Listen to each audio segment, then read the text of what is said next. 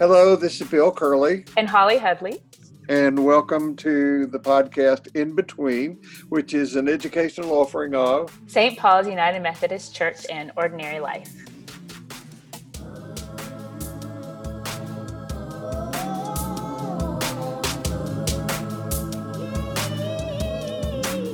So, I want to begin today by announcing that in November,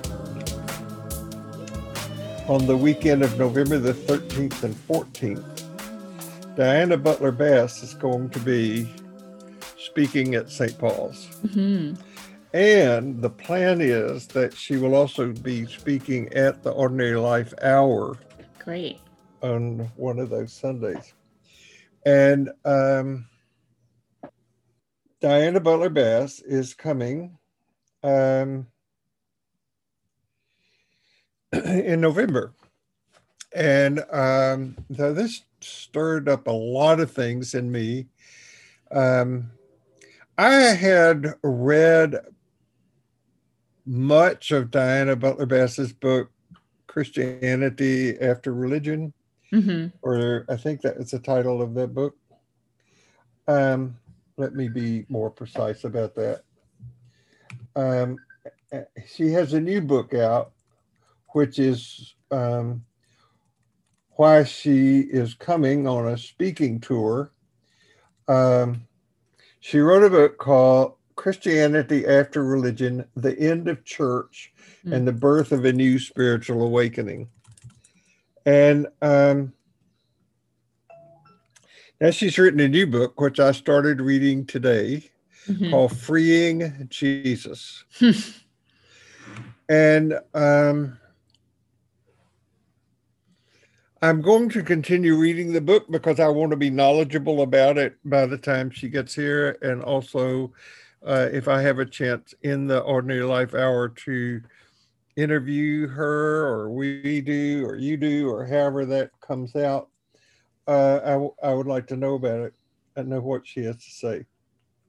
Yeah. Um, my experience with her has been um, really awakening, and I've read several articles and chapters by her, but I haven't read Freeing Jesus and I haven't read the whole of um, Christianity After Religion, just excerpts from it. But I have to confess that I did not finish reading it either. Okay. Um, I'll, I'll, just hold that confession here. yeah. Uh, and, and I may go back, but I think that at the time I was reading that, I, it was dealing with territory that I felt, I don't mean this to sound arrogant, that I'd already covered. Yeah and it may turn out that freeing Jesus is that way too. Yeah. Uh, but I don't know. She, I know it's, she is a very popular writer and speaker, and very, very engaging for mm-hmm. tons of people. Well, it's validation that um, there's other people in the community of thought.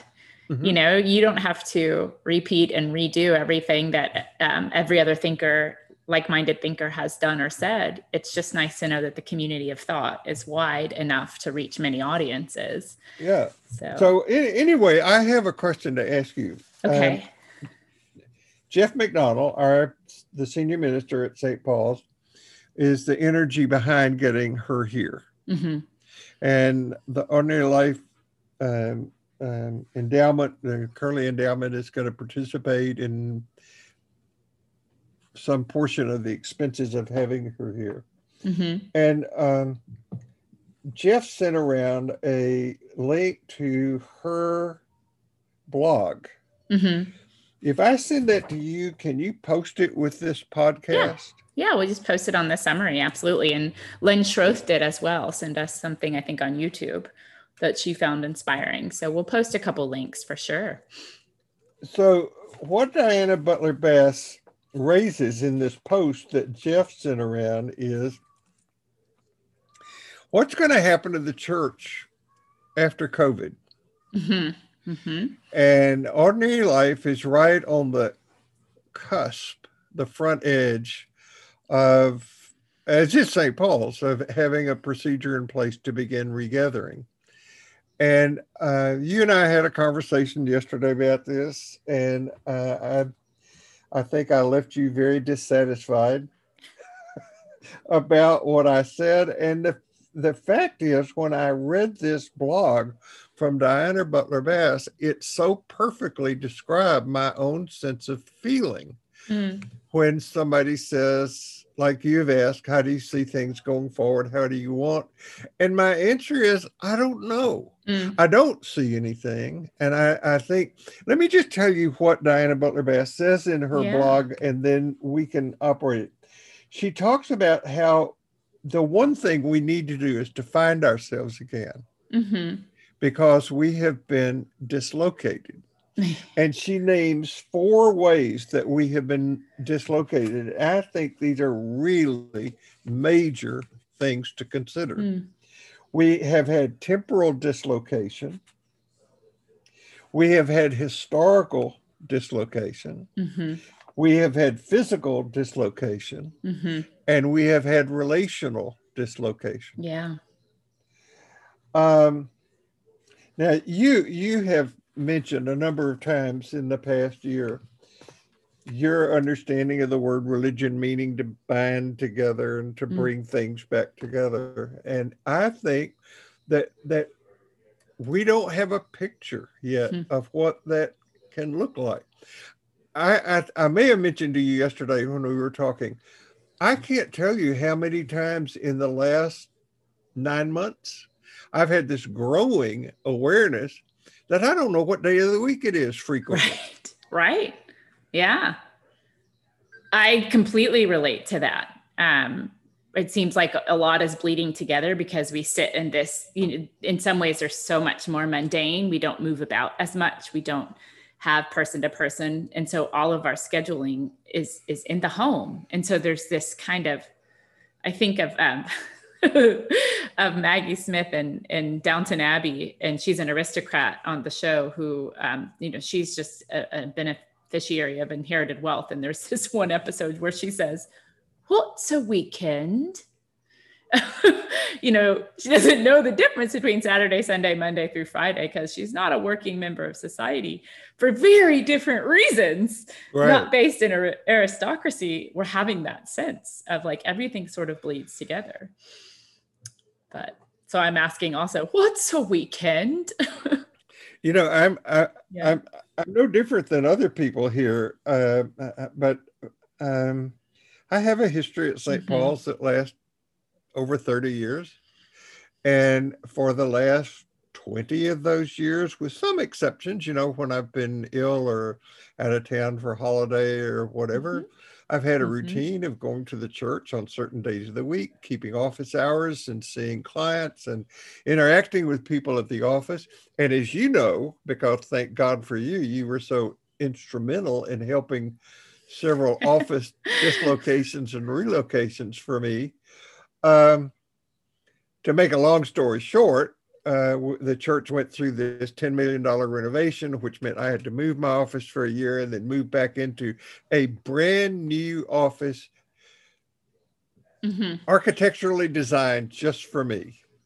I mean, I feel very honored yeah. and all of that. It was my space and it was, it felt wonderful. And I got to use it three months and it's gone. And, um, so I, I, switched to Zoom. I made those accommodations, and I, which in some ways are better. I had a session with a client this morning in California, and I will have one mm-hmm. later today with somebody who's in North Texas. So mm-hmm. uh, Zoom offers a lot of flexibility for people, mm-hmm. uh, but I'm having I'm having people who live right here in Houston say, "I'm not sure I want to come back to the office." Yeah, Oh, for sure. I my friends who are therapists are experiencing the same thing with their clientele. Um, that people are a little anxious about coming back to the office. And also, there's a convenience of being able to stop something one minute before you have to go um, into your hour with Bill or whoever else and um, not have travel time. I mean, personally, I love not having travel time. One of my least favorite thing to do is to sit in traffic and something that is an hour ends up taking two hours. You know it's it, those are i don't i don't in that sense i don't love the in between i don't love being i don't love being i don't love traffic you know? I don't love the sort of travel time that that that is taken out of the day because of because of that. So you know there, it's both and. It's both the anxiety as well as the convenience of this is all right. Like i can fit this right into my day without and i have my friend who's a um, therapist and couples therapist said um, more people are showing up and keeping appointments yeah. because of that convenience. Well i think that's one reason. I also think people uh, use therapy to um, this is not an original idea with me. My friend don williamson thought of this probably 40 years ago. Therapy, uh, a, an appointment with a, a, therapist or a spiritual director or some regular thing like that brings a sense of order to life. Mm-hmm. And so mm-hmm. we we can break what we feel like these overwhelming circumstances um, down into bite-sized, manageable pieces, and that's part of what therapy does. Um, mm. I I started thinking about uh, after we had our conversation yesterday. I th- I thought a long time about okay, what do I want? What do I, what am I mm. what am I longing for in um, the process of reopening? And one just simple answer is just being with people. Mm-hmm. Um, I, I you know um, I was on a task force about 20, 25 years ago when Dr. Bankson was uh, at St. Paul's. And we tried to come up with a mission statement for the church at that time. We did a major reorganization of all sorts of things and took polls of people and everything. And, and people were identifying St. Paul's as a sacred space in the heart of Houston where people go to seek out and find spiritual experiences. There was nothing about Jesus in it. There was nothing about Methodism in it. There was nothing. It was, it, and it's what people feel when they get in that geographical space. And I think mm-hmm. the same thing is true for ordinary life. When we were gathering, it was a community of people who came together, and it was sometimes hard to shut them up at the beginning of the class ringing that bell three and yeah, four times. To get people to quit having a good time. Yeah. Quit loving yeah. each other. Yeah. But I think that's one of the major roles of a community. It's why monasteries reformed uh, back back in the third and fourth centuries in the time of Benedict. Is that people wanted to be in a community. Um, and they, they, they weren't there just to worship they were there to work, they were there to pray, they were there to eat, they were there to learn, and a, a whole variety of things. So I, I miss that coming together. And I know that when we do begin to reopen in June, as I've said to the steering committee, it's going to be a work in progress. We're going to feel, feel our way along until we get some semblance of what feels right. I don't know that we will ever ever go back to the way it was. Maybe we will. I don't know. Yeah. I mean, you know, this and this this very question gives me so much pause too, because um I don't know if there is. Josh kind of jokingly refers to like the before times and the after times huh? uh, as this COVID period, and the before times when we would, you know, hug each other or whatever. Um, that uh, I, I there are this and I said to you yesterday, like this gives us a chance to sort of pause and really say, does everything need to go back to the way it was before?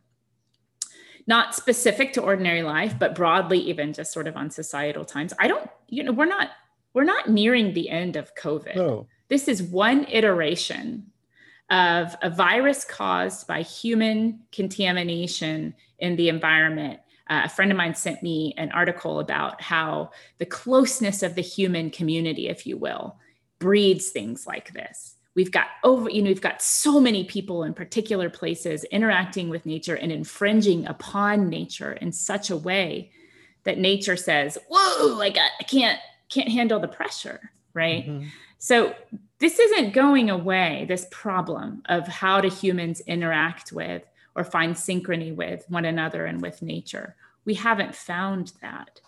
So any any sort of talk about the end of COVID to me is a bit of a bit of a pie in the sky idea unless we actually choose to do some behaviors and some things different.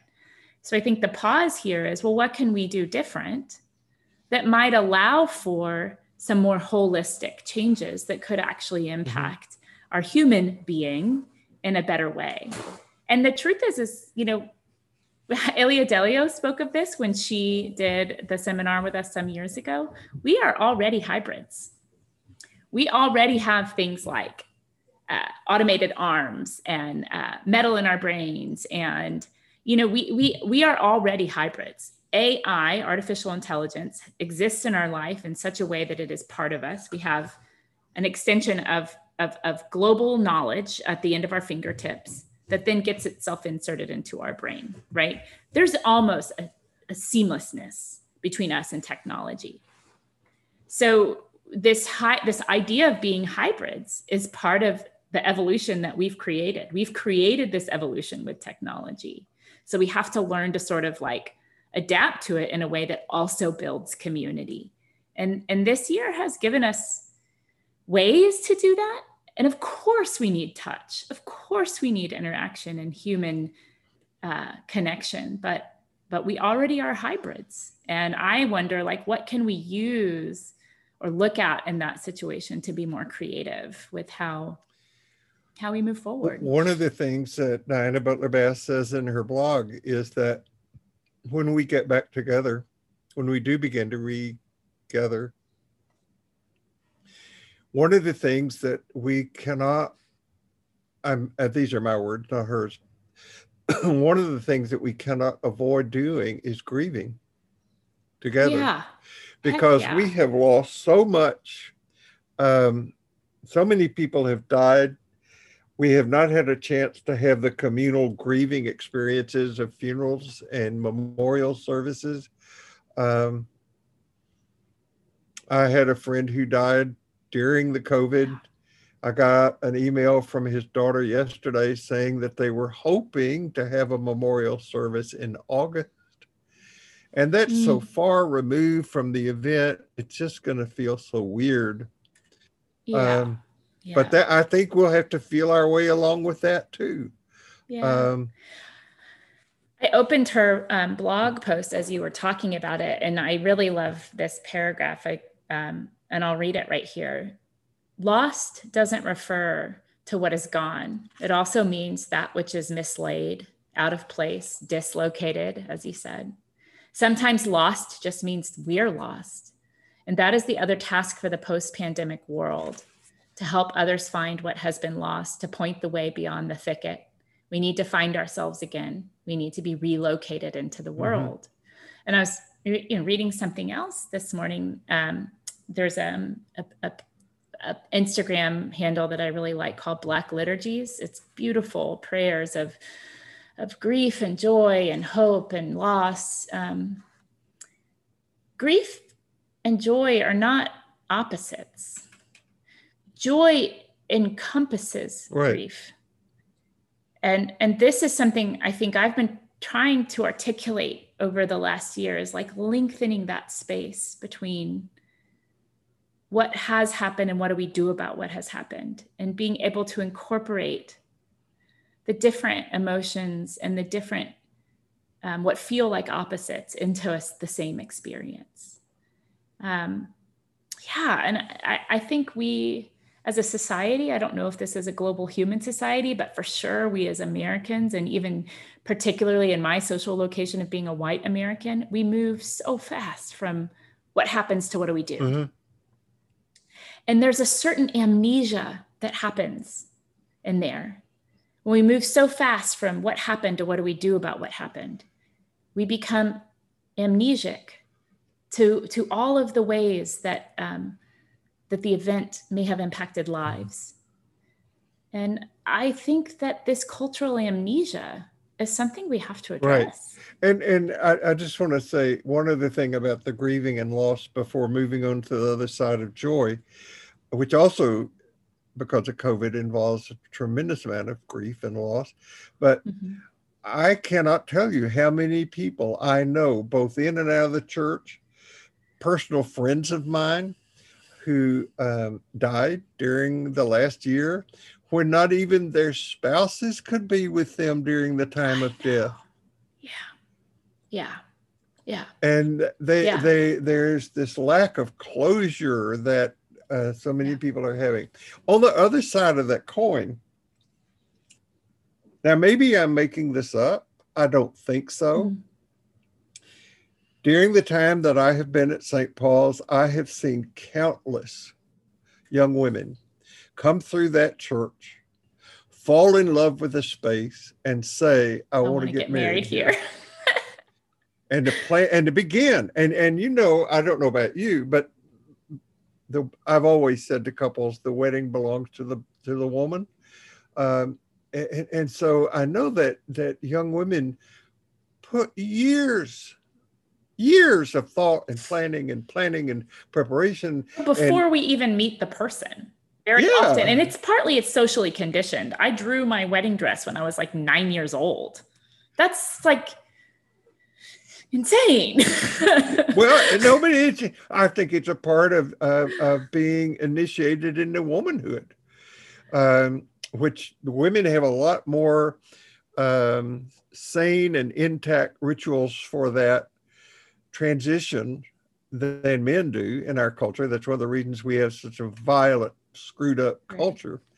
But I know that, that so women plan for this for years, and and I know because I'm get to see the consequences.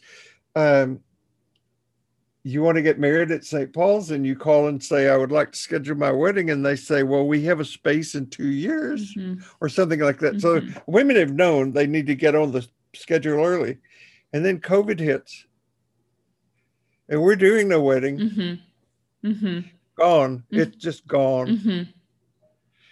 And that, you know, that leaves a, a wound, a loss, a sorrow. For sure.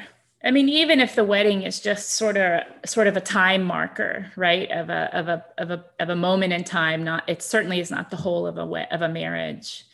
But um, but I have very fond memories from my wedding. But I, I do want to go back to that a little bit. The social conditioning. I know this isn't the point. The point is the loss, the loss of gathering, the loss of celebrating, the loss of being together with loved ones and friends to um, to celebrate this moment in time. You know, I think you said to me and Josh when we got married was this is really just a marker of all of these people who are here to support you in love, right?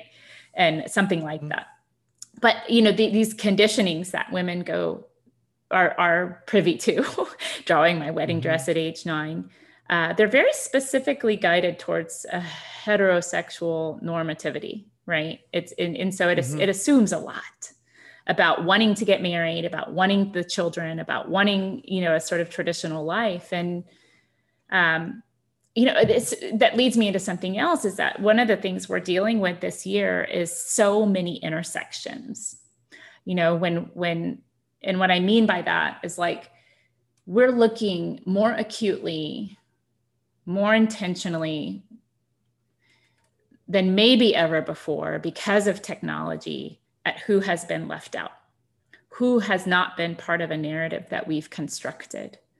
Right. And that sort of speaks to that kind of cultural amnesia. It sort of speaks to what else we have to grieve, which is that not just who has literally left us and died in the last year, but who has been left out for generations. And we're putting a microscope on that in a different way than certainly in my lifetime. Um, you know, I, I think that one of my profound fears that gets stirred up when I hear people say, I'll be glad when things can get back to the way they were. Uh uh-uh, uh we don't want that. we don't want things to be as they were. I mean, even in the wake of the George Floyd verdict, George, uh, Derek Chauvin's verdict, we're hearing more and more about police mm-hmm. brutality and lack of accountability and transparency. And um, there's this culture war going on in, in the United States that is openly seeking to dis, disenfranchise people from the political yeah. process. That's the drive to go back to normal. And as you said, we we cannot afford yeah. to do that. No, we can't. I mean, I think I, I didn't I didn't know we didn't know where we were going when we first started, but this tips right into um, to me the question of evil, and I've been contemplating this a little bit the last couple days. It's just I think evil and I'm going to use this word again, amnesia, are closely related. Um, mm-hmm. I want to quote my brilliant husband when he was speaking on Sunday reckoning is what happens when we don't remember. He like blew me away in saying that. I had never thought of those words together in that way. Reckoning is what happens when we don't remember. And so we're left to deal with all of these pieces that um, we haven't reckoned with or remembered, told the story of, included in the story. And when and we're dealing with our cultural amnesia right now and all the evils that cultural amnesia has cost us. We're, we're dealing with the line this Sunday in the Lord's Prayer that says, Lead us not into temptation, but deliver us from evil, which is the most mistranslated and misunderstood line in the entire mm. prayer. And I'm going to speak to that, but it, it, it does, we, it, that mistranslation and that misinterpretation has created an image of God in the minds of many people as this super mm-hmm. protector, mm-hmm. or worse, this God who leads people into bad situations. As a test. And, as a test, huh? as a way to see what are you going to do? As a, as right. a test. Um, and, but uh, but mm. I'll speak to that Sunday when I, I talk about the how the history of that line, uh, what it originally meant, uh, and uh, how it got perverted over a period mm. of time. Um, a gross misunderstanding of the nature of the yeah. sacred. I, you know, I love James Baldwin. Um, he is, gosh, the more I read of him, the more I'm just like, he is so prescient. Am I saying that word right? Prescient. I feel like yeah. such a Texan when I say certain words. Um, but the he really was so locked in to the complexity of the human being and of cultural learning in a way that very few other authors I've read are. And he's he's right on the ground too. You know, there's a lot of sort of philosophers that stay up here um, Teilhard de Chardin writes about evil and, and, and as a growing pain, as a sort of cosmic groaning, if you will. But that keeps it up here. It keeps it sort of abstract and it's just part of the process. Um, what people like James Baldwin are able to do is bring it right down to the street level, you know, right down to like, this is what it looks like in mm-hmm. real life and he writes in a in an essay i have this giant book of essays of his called the price of the ticket and it's collected essays from over the span of almost 40 years and you know as usual he just kind of nails it he says it has always been much easier because it has always seemed much safer to give a name to the evil without than to locate the terror within Wow. And that's kind of what we've done to God. We've we've given God our salvation and the devil our mm-hmm. temptation. You know, we mm-hmm. put it outside of ourselves. We've dislocated it. Right. There's a great line that John Dominic that I got from John Dominic Crossan when he says that we over the process of a, a long period of history, God God got dislocated. Mm. God got put into the sky away from the earth and came to be believed in as an external force that could and might intervene to mm-hmm. save us. And John Dominic Crossan said, We need to quit waiting for God because God is waiting for mm-hmm. us to collaborate. We're co creators, you know? Are yeah. co-creators. And I don't know how much you've read in um, America's I new haven't book. started it yet. As you know, I've been trying well, to wrap up this, this 40 page comprehensive. do your orals and yeah. comprehensives and all that. But he defines God as uh, as um, the creative force that is in yes. everything. Yeah. And and the First Nations people and earlier iterations of Homo sapiens knew this a lot better than when religion got a hold mm-hmm. of God. This is what I like to call kind of our, I don't know if this is unique to me, but what I like to call like our cosmic orientation. Our, our, our cosmic orientation is around this knowing that we are part of this ongoing evolutionary story. And that that is known in many um, um, ancient and indigenous um, customs and traditions. And I, I think in the same way that we are talking about remembering. we mm-hmm. have to remember ourselves to this process. Um, we've become mm-hmm. so hyper focused on individualism that we have not remembered that we are part of this grand process. I, I love that this idea that remember and dislocate are kind of related. Um, Lanicia and I were talking about that on Sunday as remembering the body. So if we think of the body, and a limb is removed mm-hmm. from the body right we have to remember it, it be it, when it's removed from the body it becomes dislocated and remembering is kind of part of putting the body back together you know we talked a couple of sundays ago about having spiritual attention deficit mm-hmm. disorder mm-hmm. and um, being distracted that is losing our traction losing a place to stand and over and over in the living traditions, the admonition is pay attention. Be here with all of who you are. And this is the great benefit, I think, of depth mm-hmm. psychology that it shows us that we live in a time where I see three things happen to um, us over and over and over again. One, I see that we we are distracted, fragmented. And technology has contributed to that, but also the desire to be. Um, it, it's kind of like one of my teachers in clinical training said, you know, if you're distracted and fragmented, nobody can wipe you out all at once. They wipe you out a piece at mm. a time or the, if people feel overwhelmed by life and by circumstances, that fragmentation can happen. But it means that we never show up as who yeah. we are.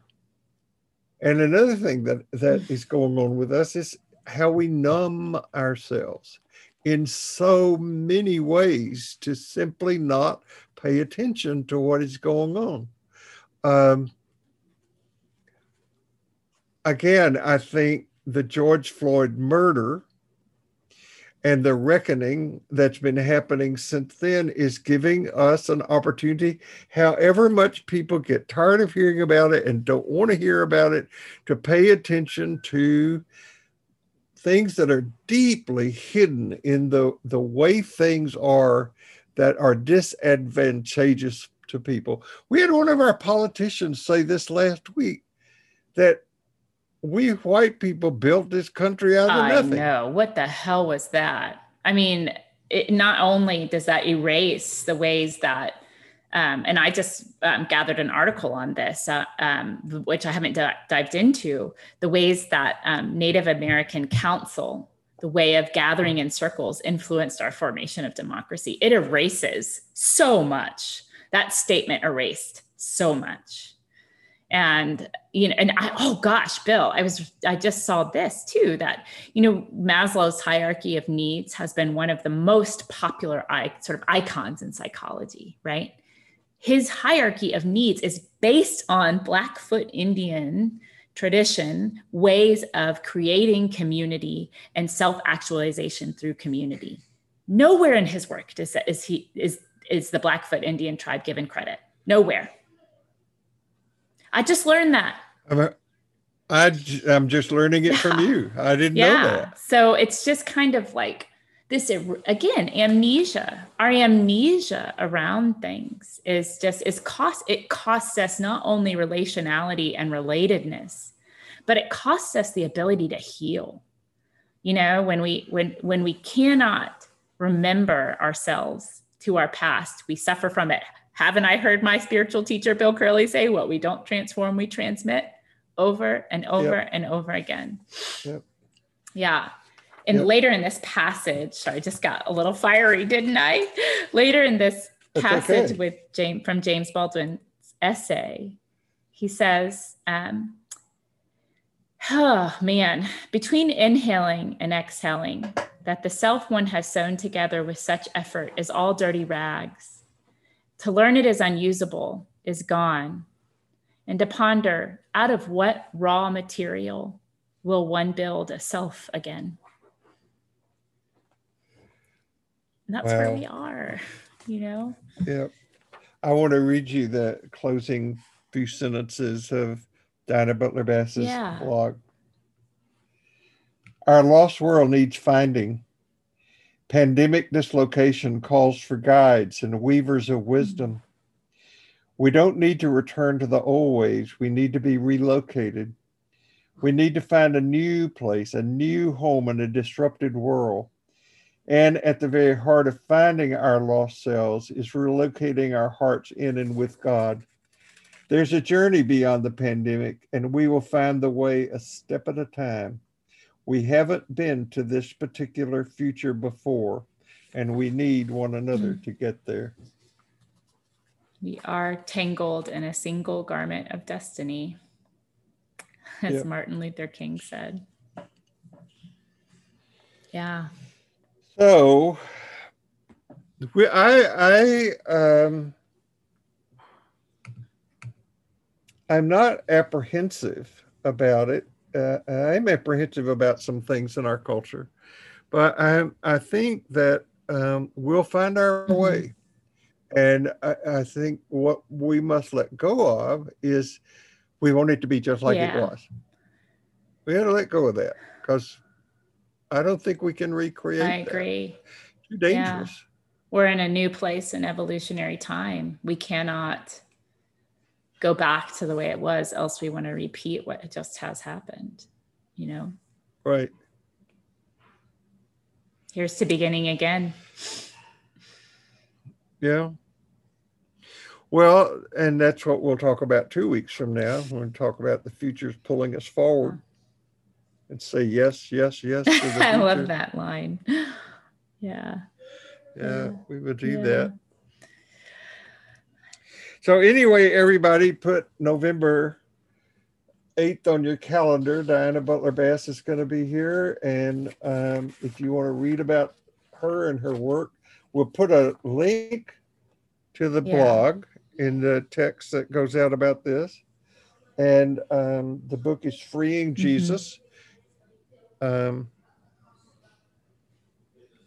as I said, I started reading it today, and I, I will persevere with reading that.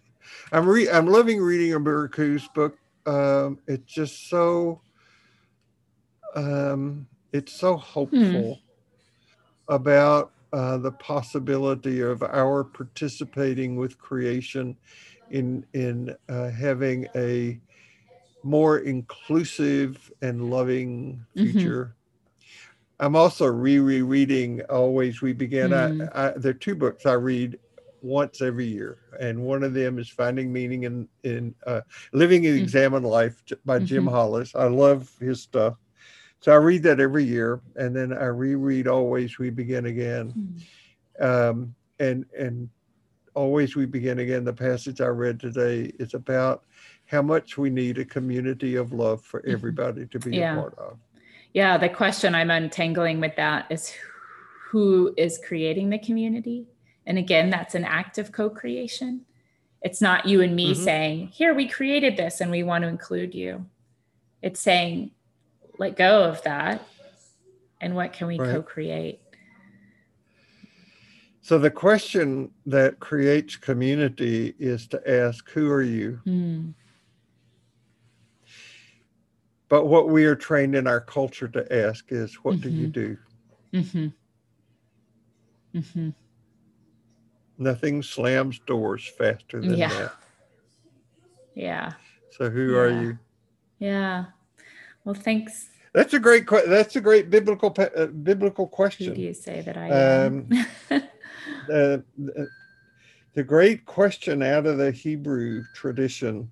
Uh, there are actually two of them that form the Jewish genius for their liturgy and the prophetic voice that rose up uh, as part of the first axial age. The questions were two Who are mm-hmm. we? And what are we to do to create justice, love, and mercy? That was a prophetic thrust. And then um, in in the Christian tradition, before Constantine got a hold of it, the question Jesus asked was, "Who do you say right. that I am, and who is the you who's asking yeah. that question?" Yeah. Should be stop us in our okay. tracks question. So it's a perfect place to stop. Who are you? okay. All right. See, See you okay. Sunday. Bye bye.